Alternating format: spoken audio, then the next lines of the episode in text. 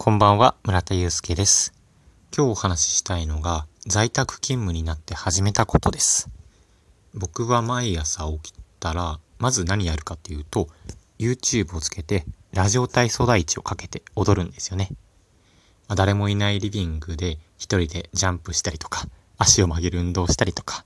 うん。それを3分間ぐらい続けてから朝食を食べるっていう生活を続けています。ラジオ体操を踊ったのが本当に高校生の体育の時間以来なんですけれども、いい習慣ですよね。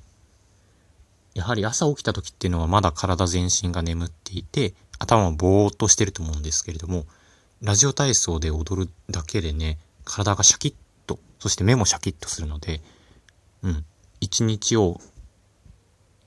始めるっていうタイミングでは、ぜひ、ラジオ体操やってみてください。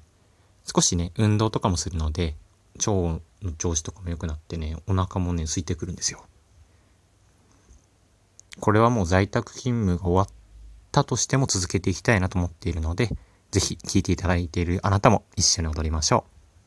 う。本日もお聴きいただきありがとうございました。おやすみなさい。